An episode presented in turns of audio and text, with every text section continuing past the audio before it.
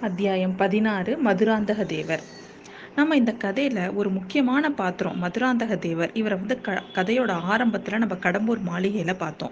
அதுக்கப்புறம் பார்த்தீங்கன்னா பழுவேட்டரையரோட பாதாள சிறையில் பார்த்தோம்.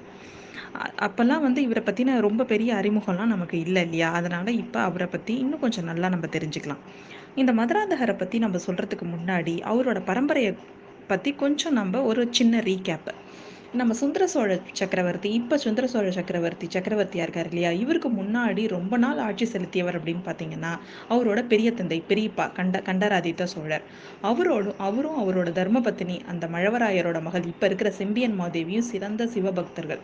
இவங்க வந்து சிவாலய திருப்பணிகள்லேயே தங்களோட வாழ்க்கையை வந்து முழுசும் ஈடுபடுத்திக்கிட்டவங்க. அப்போ பார்த்தீங்கன்னா இப்போ இருக்கிற மாதிரி நம்ம தேவாரம் இதெல்லாம் பார்த்தீங்கன்னா திரட்டாக இல்லை. தமிழக நாடு நாடு எங்கும் பார்த்தீங்கன்னா இந்த தேவார திருப்பதிகங்கள் வந்து சிதறி கிடந்திருக்கு. அதை வந்து தொகுக்கணும் அப்படின்னு சொல்லிட்டு கண்டராதித்தருக்கு ரொம்ப ஆசை. ஆனால் அந்த ஆசை அவர் ஆயுர் காலத்தில் நிறைவேறவே இல்லை. சில சில பாடல்களை மட்டும் அவர் சேகரிச்சாரு. தேவார பதிகங்களோட முறையில் அவர் கூட சில பாடல்களை பாடியிருக்காரு. அதை அதில் பார்த்தீங்கன்னா சிதம்பரத்தை பற்றி அவர் பாடிய பதிகம் அது வந்து திருவிசைப்பா அப்படிங்கிற தொகுதியில் இன்றைக்கும் இருக்குது கண்டராதித்தர் வந்து தன்னோட பெரிய தந்தையாகிய பராந்தக சக்கரவர்த்தி. அதாவது அவரோட தந்தை பெரிய தந்தையில் அவரோட தந்தை பராந்தக சக்கரவர்த்தி வந்து தில்லை அம்பலத்துக்கு பொன் வைந்ததை பற்றி அவர் பாடிய பதிகங்களில் குறிப்பிட்டிருக்காரு. கண்டராதித்தருக்கு வந்து இந்த போர் செய் போர் செய்யறது இந்த ராஜ்யத்தை விஸ்தரிக்கிறது இதிலெல்லாம் நம்பிக்கையே இல்லை. போர்களில் வந்து மனிதர்கள் அடையும் துன்பங்கள் அதெல்லாம் அதெல்லாம் வந்து அவருக்கு ரொம்ப மன வருத்தம். அதனால் வந்து கூடிய வரைக்கும் அவர் சண்டைகள்லேருந்து விலகி விலகி நிற்க தான் அவர் எப்போதுமே விரும்புவார். சமாதானத்தை தான் அவர் விரும்புவார். இந்த இதை இதனால் பார்த்தீங்கன்னா அவரோட ஆட்சி காலத்தில் சோழ சாம்ராஜ்யம் ரொம்ப சுருங்க ஆரம்பிச்சிருச்சு. கண்டராதித்தர் தன்னோட வயது முதிர்ந்த வயதில் மழவராயரோட மகளை கல்யாணம் பண்ணிக்கிறாரு. அவங்களோட புதல்வன் மதுராந்தகன் வந்து கண்டராதித்தரோட அந்திம காலத்தில் சின்ன சிறு குழந்தை.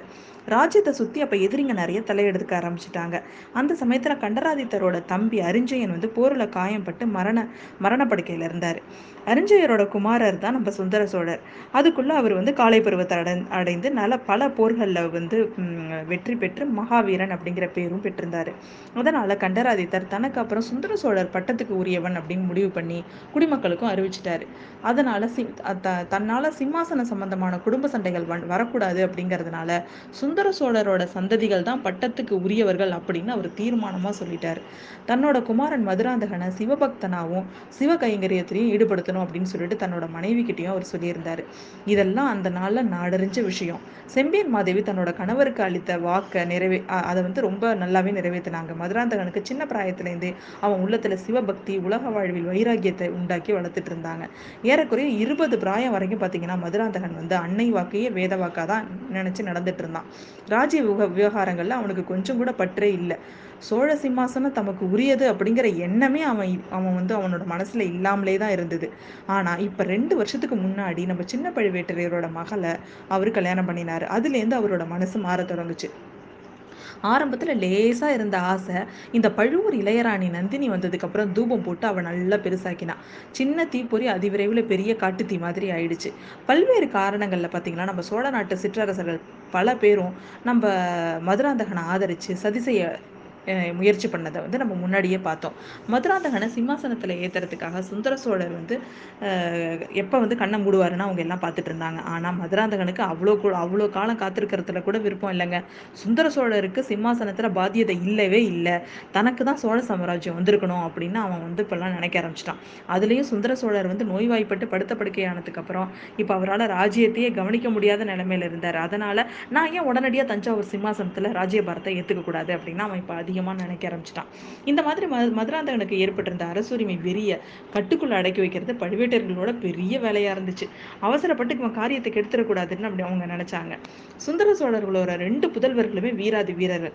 அவங்களோட வீர செயல்கள்னால மற்ற குடிமக்கள் அத்தனை பேரோட மனசுலையும் அவங்க இடம் இடம் பிடிச்சிருந்தாங்க. அது அது மட்டும் இல்லாமல் கொடும்பாளூர் வேளாளர் திருக்கோவிலூர் மலையமான் இந்த மாதிரி பெரிய தலைவர்கள் வந்து சுந்தர சோழரோட புதல்வர்களை புதல்வர்களை ஆதரிச்சு நின்னாங்க. அது சைன்யத்தில் கூட ஒரு பெரும் பகுதி வீரர்கள் வந்து சுந்தர சோழரோட புத்திரர்களை தான் விரும்பினாங்க. இதனால சக்கரவர்த்தி உயிரோட இருக்கிற வரைக்கும் பழுவேட்டரையர்கள் பொறுமையா இருக்க தீர்மானிச்சாங்க. இந்த நேரத்துல சக்கரவர்த்தியோட மனசும் கொஞ்சம் கொஞ்சமா மாறி இருந்துச்சு. தனக்கு பிறகு இளவரசர் மதுராந்தகனுக்கு தான் பட்டம் அப்படின்னு சுந்தர சோழரே சொல்லிட்டாரு.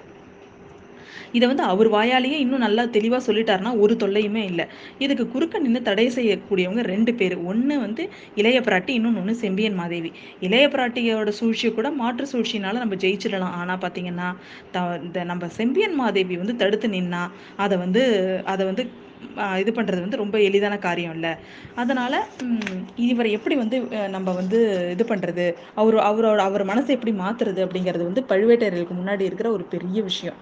இப்போ அதனால் என்ன பண்ணுறாங்கன்னா அடிக்கடி வந்து அவரோட மனசை மாற்றுறதுக்காக மதுராந்தகர தேவரை அடிக்கடி பழுவேட்டரையர்கள் வந்து தூண்டிக்கிட்டே இருந்தாங்க. மதுராந்தகருக்கு வந்து இந்த காரியத்தில் மட்டும் உற்சாகமே இல்லைங்க. ராஜா ஆளும் ஆசை அவரோட உள்ளத்தில் வெறியாக இருந்தது. அதனால் தன்னோட தாயார்கிட்ட அதை பற்றி பேச ரொம்ப தயங்கினார் அவர். அந்த மூதாட்டியை சந்தித்து பேசுறதுக்கே அவர் விருப்பமே இல்லை அவருக்கு இப்போ கூட செம்பியன் மாதேவியை தஞ்சைக்கு வந்து இப்போ வந்து செம்பியன் மாதேவியை தஞ்சைக்கு செய்தி அனுப்பியிருந்தார். அதாவது தன்னோட கணவரோட விருப்பங்களில் முக்கியமானது ஒரு விருப்ப விருப்பத்தை தான் வந்து இப்போ நிறைவேற்ற போகிறேன் அந்த சந்தர்ப்பத்தில் தன்னோட பையன் தன்னோட இருக்கணும் அப்படின்னு சொல்லி தெரியப்படுத்தியிருந்தாரு. அதனால தான் நம்ம சின்ன பழுவேட்டரையர் மதுராந்தகரை பழையாறைக்கு போயிட்டு வரும்படி சொல்லியிருந்தாரு. இப்போ தான் நம்ம தஞ்சை இந்த சந்தர்ப்பத்தில் வந்து நம்ம வந்து நம்ம த தஞ்சை சிம்மாசனம் அதில் தனக்கு உள்ள உரிமையை பற்றி தன்னோட அம்மா கிட்ட வாதாடி அவரோட மனசை மாற்றி ஏதாவது பண்ணணும் அப்படின்னு சொல்லிட்டு அந்த ஒரு முடிவோடு தான் நம்ம மதுராந்தகர் இப்போ வந்து பழையாறைக்கு வந்திருக்கிறாரு.